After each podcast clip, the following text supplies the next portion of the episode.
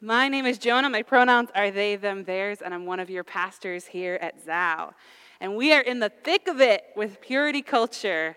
We are uh, in our second week of our series, Pure Trash, putting purity culture where it belongs, where we are unpacking a lot of the cultural baggage we have um, created and cultivated by the church mostly around sexuality and purity. Now, I. Uh, I love today's topic, which is purity and patriarchy. And I got really excited when I heard what the kind of precursor song was. We always get a little preview of the sermon from the post passing of the peace song, um, because there is so much here about property and ownership. Now, patriarchy and purity culture are really really intertwined. And i there is so much here right? There's even stuff about divorce and stuff that's been taken in all kinds of other directions by our culture. And we're going to get into as much of it as we can before i see the the alert on the screen back there telling me i've talked for too too long and i need to sit down which is what they do when i don't shut up. So i'm going to i'm going to give you as much as i can here and I want to give you a solid biblical understanding, right? I don't want to just sit up here and unpack kind of the experiences alone. I want to give you a biblical foundation for understanding where some of these really toxic ideas came from how people who are supporting them are leaning on a misinterpretation of the text to, to give them credibility when they are spewing lies, and how we, as faithful people following Jesus and the scriptures, can understand the radical egalitarian mutuality commanded by Jesus in romantic, sexual, and marriage relationships. Now, before we get into the text, I want to just say that, like, when we're talking about patriarchy, I, it, can be, it can be really hard to know where to place ourselves in that conversation. Because honestly, we have all, people of all genders, have been victimized by patriarchy, which is a hierarchical system that positions certain people and, and locks folks into a, a preordained set of expectations. Now, in addition to that, many folks have been victimized by misogyny, which is hatred um, and degradation directed towards women and AFABs. And in addition to that, some have also been victimized by racialized misogyny, misogyny and or misogynoir, where racism and anti-blackness kind of intertwine with sexism uh, to harm specifically black women and uh, uh, non-black women of color. So I want to give broad latitude in this conversation for grief, for rage, for just like allowing things to bubble up in you as you attend to what you've experienced in your life, wherever you fall in that map of harm. And I want you to just hold space to the extent that you can to acknowledge what you've been through. And if you need to take space, if you need to go get a, uh, get a drink of water, go to the bathroom, whatever, like, I want you to listen to your body about that. And I think it can be extremely easy to exempt ourselves from these conversations when we're talking about where the harm comes from. To either say, I am only a victim of this, or, especially for men, to say, How can other men be that way? This is a self protective mechanism that we have because it's sort of unbearable to think that we've been a part of something that has harmed people we love or harmed us. And I think this conversation about like where do I fall in this and how do I hold space for my participation, my culpability, is something we're starting to have a conversation about in terms of white supremacy, right? To say like, hey, especially white folks, like what is our location in upholding white supremacy? But honestly, it's true of all systems of oppression. That systemic oppression is a system, you know, anything that's systemic is something that, that we are a part of. And so in systems theory, we all have a role to play, right? In any given system, we all have a role. And so we have to self examine. This is not the same as self flagellating. This is not the same as saying, I'm a terrible person. This is about saying, what is my role? How have I been upholding this? What's my role in the system? How do I resist that role and undermine systemic oppression, systemic patriarchy. So, in order to prepare ourselves for this difficult work, I want to resource us in our bodies because, as we talked about last week, our bodies are good, our bodies are holy, our bodies are powerful, and God speaks to us through our flesh. And so, I want folks to, to shift around in your seat, just become a little more aware of your body wherever you are, and resource your body, whatever that means to you. If that means kind of rolling your shoulders back or moving your neck around, that's great. If it means rooting your feet on the ground, you can do that. And I want everyone to try and take a really thoughtful breath in and out. Our bodies are beautiful and holy, and they have equipped us to do the difficult work of unpacking systemic oppression. All right, you ready to get into it? All right, here we go. Now, oh, one more caveat. I got so many caveats. This conversation is extremely binary. And the reason that's true is because in the text, there's, there's a presumption of only two genders. And I want us to be able to give the breadth of that conversation what it deserves in terms of really unpacking what this means for men and for women. Um, there's not a lot of nuance in the text, but we know here that men means lots of things, women means lots of things, and neither of those categories cover everything. And so I want to just acknowledge, as a non binary person myself, that there are people of all genders in this room and in this conversation. And I believe that uh, queer phobia, transphobia, um, hatred towards uh, gender nonconforming people and non binary people originates in large part in this conversation about hierarchy and patriarchy. That we are all uh, expected to follow these preordained binary roles that are prohibitive even to gender expansive cis people, and that, that if we if we want to unpack all of it, we've got to unpack here. So I'm going to be using a lot of binary language. But getting into the binary language of patriarchy and purity culture. Who here has turned, heard of the word helpmate? All right. For a second, everybody hesitated, and I was like, oh, you've come out, you know, unscathed. Not so. All right. So some of you. Some of you know about the word helpmate. I'm about to orient the rest of you. Um, there are some pretty troubling things um, in the scriptures that, that purity culture leans on. And a lot of it um, is it, it's this logic, right, that says uh, basically three things. The logic of, of patriarchy in, uh, that is interpreted out of and into the, the Hebrew scriptures is that one, women are naturally subservient to men. Two, women are uniquely capable of committing sexual sin. And three, women are property. Real big bummers all around. But there are a lot of scriptures that can seem very convincing on their face to, to uphold these arguments. And that's why folks will come at you with scripture and verse and say, like, oh, well, obviously, scripture is clear. That's one of Cameron's favorite fake phrases. Scripture is clear. It's not clear. It's not clear about much of anything, um, but, but we're going to get into why. So, in the beginning, the God made human beings. And one of the things that God did when Adam was in the garden by himself, actually pre gender, this was kind of a, a, gender neutral or, or maybe gender expansive, we don't know, but the first human being, God said, It's not good for you to be alone. So I'm going to make you a companion, a partner. And in this way, I believe that the scriptures established that God created a mutuality to say, You need an equal. Because God tried to give uh, Adam friends who he was going to subordinate, right? God tried to say, like, just hang out with the animals, you're in charge. Um, and, and it didn't work. God said, you need someone who is your equal, so I'll make you an equal. Now, when God made this equal, now we have Adam and Eve. And the scriptures call Eve Ezer.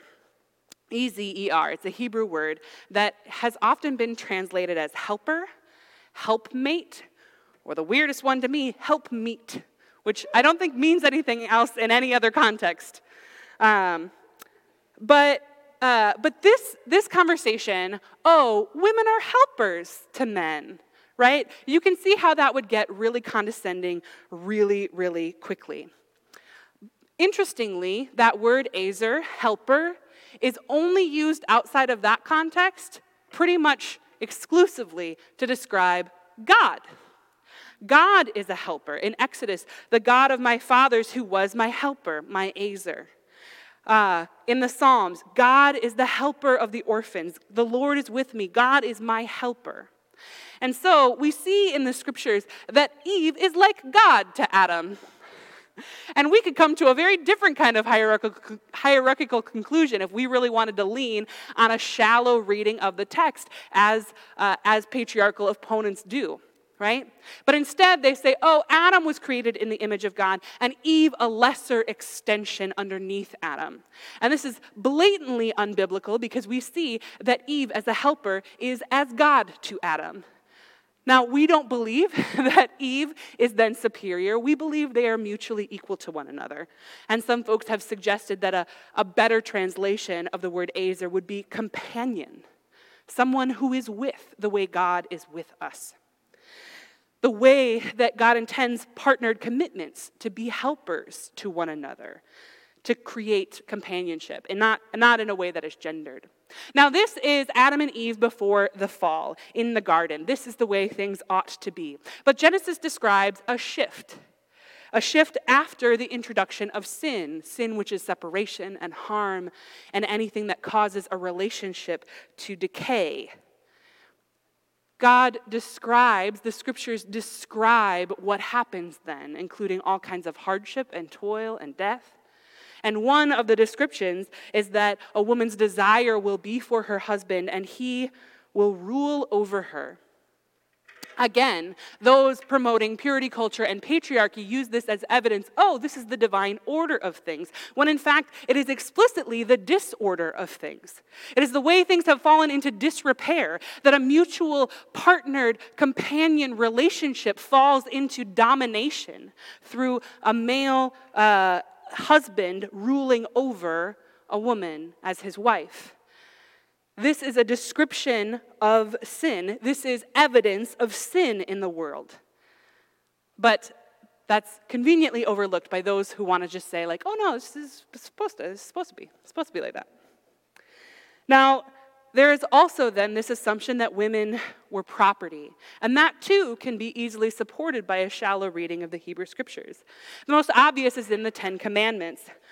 One of them says, Do not covet your neighbor's property. And the property listed include your house, your ox, your donkey, your wife. It is clear from that that women are tossed in with the property that is owned by a man who is the head of household. This would have been extremely common in cultures nearby at that time. That there was a man who was a head of household. He had unlimited power to do whatever he wanted. And anyone else in his household, whether it was uh, a wife or wives, children, um, servants, or people who were enslaved to him, would be subject to that man's authority. And this is why marriage, then, in the law, in Mosaic law, becomes a transfer of property. A woman is first a child of a man, owned by him as property, who has, honestly, uh, financial potential because she can be married off as a political kind of maneuver or um, bought for marriage for a price. And then when that marriage happens, the deed, so to speak, is transferred to this woman's husband. And now she becomes a wife. And so we see in the Hebrew scriptures an, an assumption um, that, wa- that women were then sort of transitional property. Similarly, in terms of, of women being solely capable of sexual sin, adultery was property law. This, we think about adultery in such modern terms as a violation of a loving relationship. And yet, in this context, adultery was actually about property. It was about how, uh, how women, as property of men, could be violated because it was really sort of like sole ownership usage rights. It was like, oh, this woman is my property and I get to use her how I want. But if you use her, or if she engages in some activity that violates my exclusive rights, that is a property violation. Miguel de la Torre, um, in A Lily Among Thorns, which is uh, a little outdated at this point, but also just excellent early liberation theology around um, sexuality and gender. Um, and like changed my whole worldview um, like 15 years ago. Um, Miguel, de la Torre, Miguel de la Torre says, Do you ever wonder how the woman caught in the act of adultery was alone? Like, if she was caught in the act of adultery, it really feels like there should have been someone else there with her. But the answer was if she was uh, co- committing adultery, so to speak, with a man, he would not, they, he would have just walked on by. She was the one who was responsible. She had committed the sin. And by that interpretation of the law, she was the only one who had violated the commandment around adultery because it's about men's exclusive rights to his property and it threatens the lineage of male children. So women were then responsible for upholding fidelity, so to speak, but in a property context, not in a loving relationship. And the consequences were wild. Women engaged in so called adultery were put to death. But men could do whatever they wanted as long as they didn't violate another man's claim. And men could have as many wives or concubines as he wanted. Um, engage in sex work. Uh, all these things were considered normal. And in this context, non monogamy was not about mutuality and consent, but the whims of one man and the way all the women around him were made to fulfill his needs and desires. Jesus has a problem with this. Jesus has a huge problem with this, has a problem with the culture, has a problem with the way the law has been abused to uphold this culture. Now, Jesus is not the only one who has a problem with this, and it's important to know uh, and acknowledge that there are other Jewish scholars since the time of Jesus and well beyond who have dealt with this in other ways. So it's not, it's not that this is a Jewish understanding so much as a historical interpretation located in the culture that Jesus was teaching in. And I want to show you how Jesus radicalized all of this, flipped all of it on its head. Because this is some wild, like Handmaid's Tale, crazy, scary nonsense, right? Like, this is the kind of stuff that Islamophobic Westerners want us to imagine when, when they say phrases like Sharia law. This is the kind of ancient world stuff that's hard to imagine and feels so otherworldly, right? Except that purity culture is steeped in every angle of this logic. Purity culture teaches the lies that women are naturally subservient to men, that women are uniquely capable of committing sexual sin, and that women essentially are property to their fathers and husbands. So we, I want to go through those one by one. Women as naturally subservient to men. We've, we've kind of covered the beginning of this, right? They go back with this really shallow interpretation of helper and Ezer. They lean on that fallen state to say that this is the order of things. And we've already dispro- disproved that part biblically. But they go back to it and they say, no, no, no. God has a plan. It's for, it's for men and women to complement each other. And like for me, this originally kind of brought up ideas of like Adam and Eve in the garden being like, hey, Eve, you're such a good rollerblader. oh, thank you, Adam. You know, you make a, an amazing Garden of Eden fruit salad. But it turns out that's not what they mean by complementarian. they don't mean complement each other in that way at all. They mean same but different. They mean same in worth, equal in value, but somehow different. If this doesn't bring up separate but equal vibes, I don't know what does. Like this kind of logic that says, oh, yeah, you're the same, but you're supposed to do different things and one of you is supposed to be in charge. Oh, you're both equally worthy, equally gifted, but differently, and one of you is allowed to make decisions and the other one isn't. Like, that's pretty highly suspect, isn't it? And so those compliments start to take on a really different tone. Adam, you're so strong and masculine and smart. Eve, you're so soft and kind and sweet. Which, like, whatever, those are nice things. But if those are the only things you're allowed to be, that's when we get into problems. And already we actually see how men as well lose out in patriarchy. Men are allowed to be strong and smart and powerful, but they're not allowed to be sensitive and gentle and truly supported by a partner. And of course, Women are not allowed to be strong or smart or powerful, and even in other aspects, the ones expected of them relationality, sensitivity, emotional expression these things are constantly degraded and punished as lesser by our patriarchal culture. In honor of Father's Day, Black Liturgies, which is an amazing Instagram account Cameron turned me on to, and I highly recommend you check it out. It's called Black Liturgies, shared this Audre Lorde quote. She wrote, Men who are afraid to feel must keep women around to do their feeling for them, while dismissing us for the same supposedly inferior capacity to feel deeply. But this way also, men deny themselves their own essential humanity. These different but equal roles cut us into pieces our humanity becomes fractured, and we are only allowed to express part of what it means to be whole. And then, because we feel incomplete, because we have been cut off from ourselves, we are told that we can only become complete by recruiting another person to live out the part of us that has been repressed. When they tell you, when they tell you you will only become whole when you find a partner, you will find your other half, be suspect. Where has your other half gone?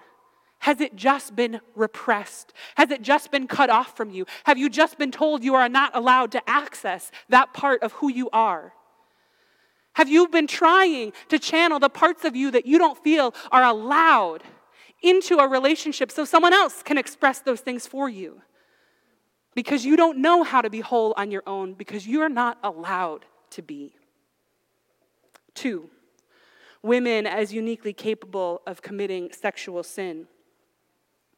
This one seems a little weird too, right? Purity culture comes for everyone. Purity culture has this this hyper legalistic expectation that everyone abstain from sexuality, except when you flip the switch when you're married. Then you can be sexy as you want and coy about it um, in a way that, like, super doesn't work. But I have experienced this um, directly in my community. When I was uh, in Christian intentional community. Uh, we were a radically uh, inclusive space there. We were explicitly sex positive, and we got an application for membership from somebody who, uh, whose details on paper really surprised me. This person um, was a student at the time at Moody Bible College, described herself as the oldest of 10 and homeschooled, had done uh, missionary work in Africa, and she wanted to be a part of our like radical, queer informed, justice oriented, sex positive Christian community. And we were like, okay, you, you come have breakfast with us, you tell us what's up. And it turns out that she, in college, um, where she was studying at Moody Bible, which is an extremely cons- conservative Christian school in Chicago, had become sexual with her boyfriend. And she didn't have any sex ed, and he didn't have any sex ed, and, you know, whatever. And they got found out somehow. It got to the dean that they had been having sex. And she was suspended and put on all kinds of disciplinary action, had to go to various meetings with um, men in the institution. But he was not. Actually, none of those consequences came for him. And the harassment was so bad for her that she felt like she needed to move off campus. And so she was kind of seeking refuge in our community. How is this possible in this century? It seems so unjust and so silly to have such a double standard. But the logic of purity culture says that women are temptations. Men are subjects, men get to act, men get to choose. But women are objects, acted upon. And yet, somehow, women are also so powerful as to cause men to, lead, to be led astray and to objectify and sexualize them. So, this is more of this weird binary logic, and I want to recommend another book, another oldie but goodie actually, um, Rosemary Radford Ruether's Sexism and God Talk. She talks about how kind of a Greek philosophy of dualism really worked its way into our understanding of gender and sin. She talks about the abstract versus the material and how abstract was good and godly and masculine. That men are thought of as soul and mind, incorruptible, holy, intellectual, And women become associated with the body, with the earth, with blood, with birth. Dirty, corrupt, dangerous. They must be controlled. She's an uh, eco-feminist theologian, and so she talks about the way that we have treated the earth and how that is deeply entwined with the way that patriarchy has treated women. That what is of the earth is dangerous and must be controlled and dominated. And so we get to this logic that women are somehow the cause of sexual sin and solely responsible for it, even as they are objects to be acted upon. Three, women as property. Now, again, we have this idea that women in ancient days were property owned by their fathers, transferred sometimes for a price, sometimes for political benefit to men who would become their husbands. This is the, time, the things of the past, right? And yet, purity culture loves this loves this. How many young girls are told that they owe their purity not to themselves, but to their father, and then to their abstract, meet him someday future husband?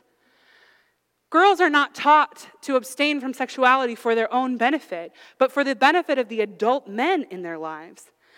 The purity balls, take your dad to prom, that kind of weird dynamic, the promises made to the men, the adult men, the cards signed, the rings gifted. It's a really creepy, weird dynamic in which young girls owe their sexual fidelity to their fathers and to their future husbands they haven't met. And ironically, even though these women must be controlled by men, they are also again treated as dangerous and must control themselves and also men.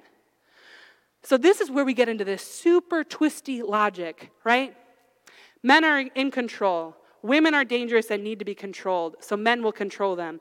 Women, though, also need to control themselves and they need to control men's sexuality because men's sexuality is so vulnerable to temptation, to stumbling. This is where we get all of the mandates about women and modesty and covering yourself. Because you could cause a brother to stumble, to be blocked from God. Your flesh, your body, your sexuality is so powerful, so vibrant, so inescapable that men whose self control is apparently extremely weak are vulnerable to it, and you could block them from their holy calling to be pure with God by wearing the wrong spaghetti straps. Women are told that they can cause a man to sin sexually, and that is therefore their responsibility to stop that from happening. So she's not only responsible for her own sexual sin and purity, but for inspiring the sexual sin or purity of men. I mentioned last week that when I was deep in my purity culture uh, community, that I uh, had had been open about the fact that I had had uh, romantic and sexual relationships with women before being a part of this community. And one of the men in my life told me to, to never tell anyone that. Specifically, though, to never tell men that, because it might cause them to stumble thinking of me being sexual with a woman. So I was supposed to deny my queerness, my history, my relationships, because it might cause a man to think sexually. Now, we're familiar with some of the ways that this plays out in rape culture, right? What was she wearing? But again, going back to this idea that we are not any of us exempt. What is our role we play in this? I want you to think about all of the ways that we subtly in our culture reinforce the ideas both of women as property and women as responsible for the sexuality of men. The idea of the man on the porch with the shotgun being protective about who's going to date his daughter, that's purity culture. That's patriarchal hierarchy uh, school dress codes that are always about controlling the bodies of girls and sexualizing girls. That's purity culture and patriarchy. Even conversations that talk about boys as these lustful hormonal monsters that can't be controlled, and girls as innocent victims of boys' predatory sexuality. These conversations, these frameworks strip girls of their agency and their sexuality, all the while telling girls to keep their shorts longer and their midriff covered, lest they cause some sort of sin or violation or violence in the boys and men around them. Can you imagine ever telling an adolescent boy to cover up because he was being too provocative or sexual? I can't. But we tell that to girls all the time. All the time. And we are sexualizing girls every time we do that. Even when we have conversations about what, how daughters reflect on their families, especially on their fathers, we are enforcing purity culture and patriarchy, stripping girls of their agency and seeing them only as objects of their fathers. And like, I don't want to get too crazy here, but I've definitely experienced even just the phrase, my daughter, in a particular kind of way, right? How, how can we unpack this? This is bad for men and for women, for girls and for boys. This is purity culture. Now, we've heard how proponents will bend and twist the Bible to pull it from there. How it could even be argued that it is biblical, but is it Christian? I promised you I'd get to Jesus. and, I, and so we're going to do that right now. We're going to get to Jesus and Jesus turning all of this on its head right now. Okay, so Jesus already, with everything he does, every part of his ministry, rejects that first lie of purity logic that women are inferior and naturally subservient. We're not even going to get into this because it's so pervasive in his ministry. I'm just going to bullet list for you. Jesus ate with women at the table, not as sexual objects, which was culturally the only way they were allowed at meals, but as equals who participated in conversation. We just recently talked about Martha and Mary, where Mary was. Um, where Mary was welcomed into the teaching conversation with the disciples. And actually, where we unpacked a little bit how uh, Martha was reinforcing patriarchy, right? And we see how Martha, who was deeply oppressed by patriarchy, is also trying to reinforce it.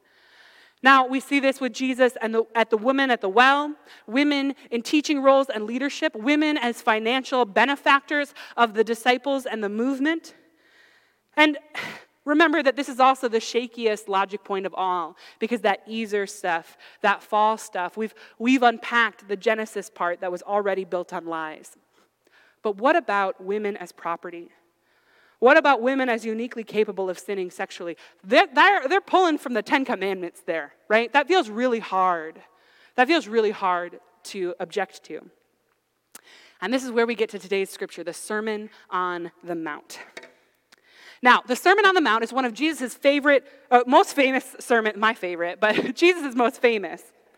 A, I mean, people like it. It's a good one. This conversation puts Mosaic law into space with the love commandment love God, love neighbor, love self. And so Jesus is going through the Ten Commandments and other parts of the law in conversation with the love commandment love God, love neighbor. This is the heart of all of those commandments. And in this sermon, he takes all of those things and deepens and radicalizes them. He says, My favorite Jesus phrase, you have heard it said, but I say to you. And he's basically saying, You guys have this all wrong.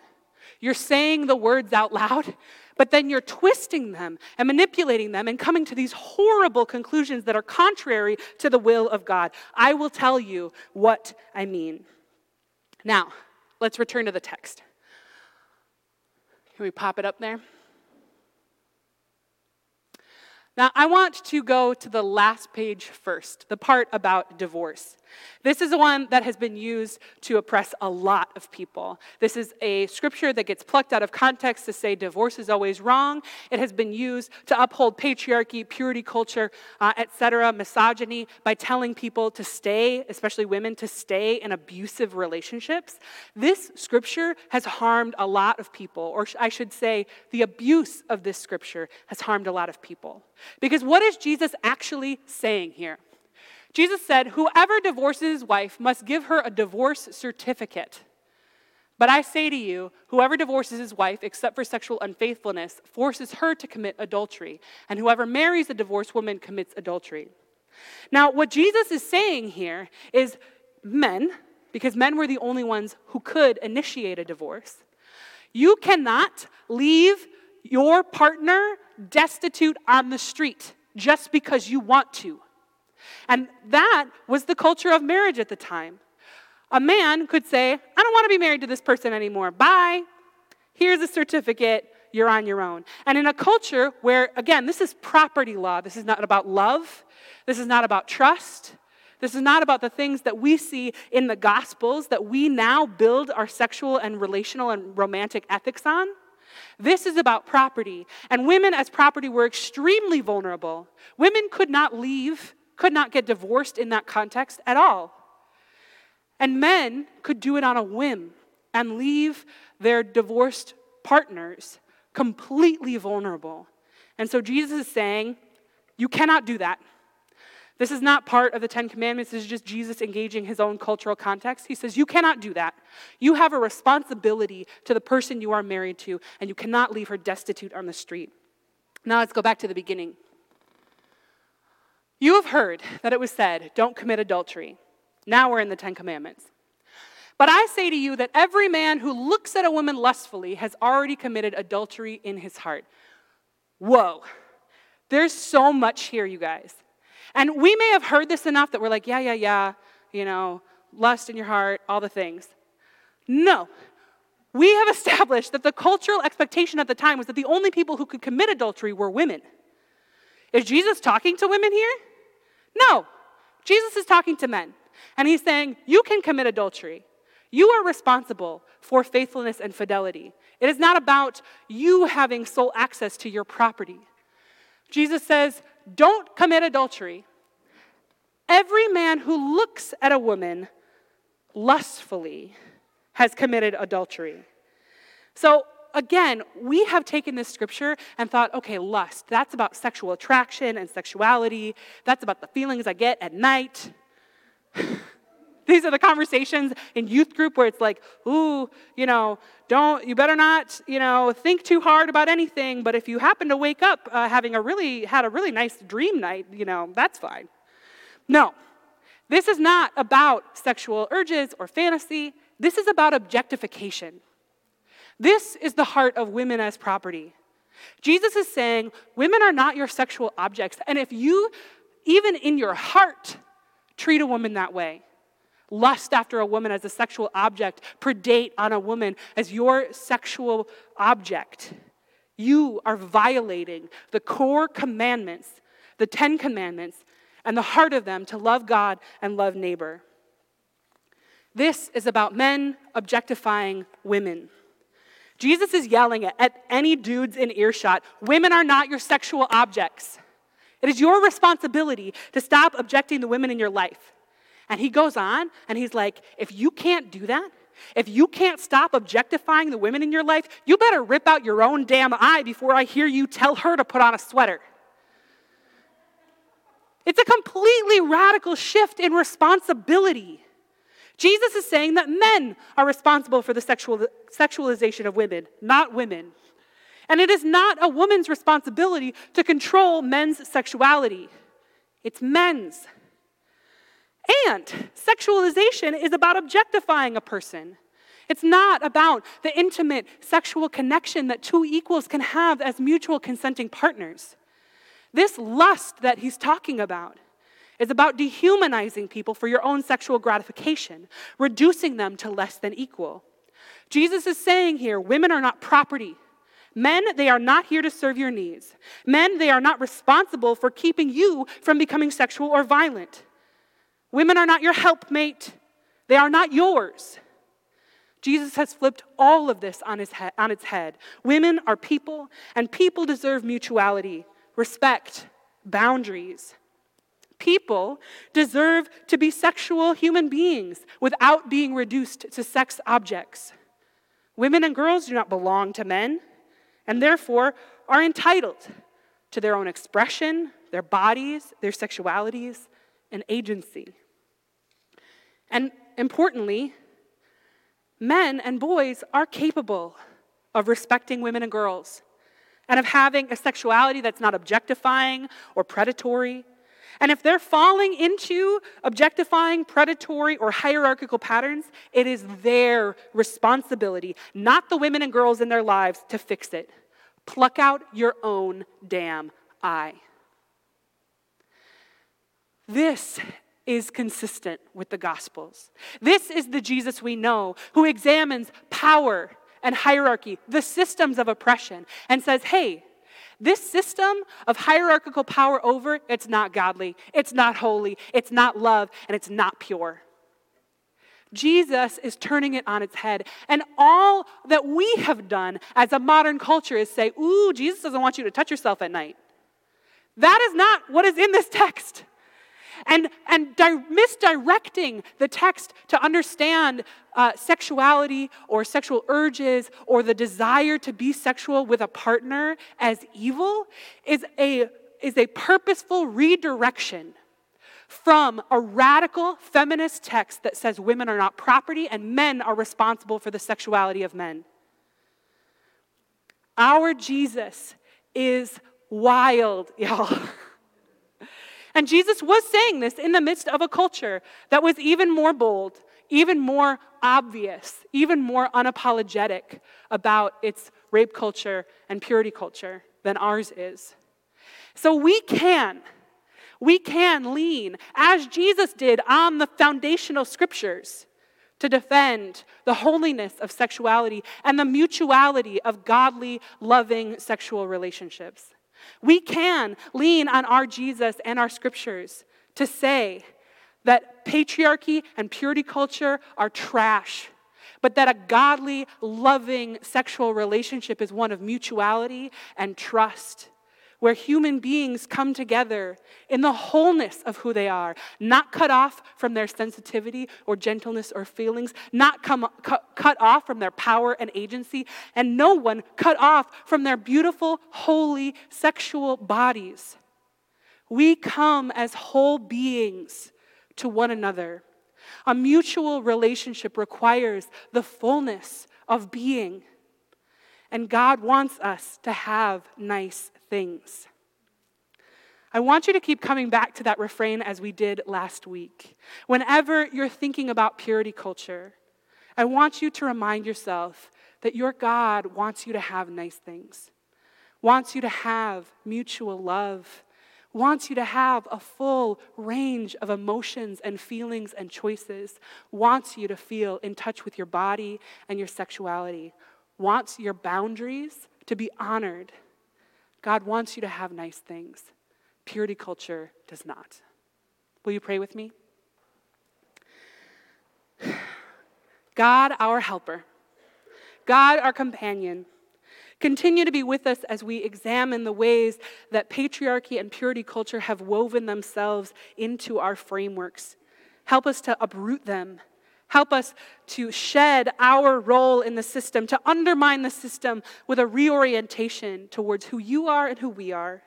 God, may you make us powerful. God, may you, may you make us whole. And God, may you help us to have nice things for ourselves and for one another. In your name we pray. Amen.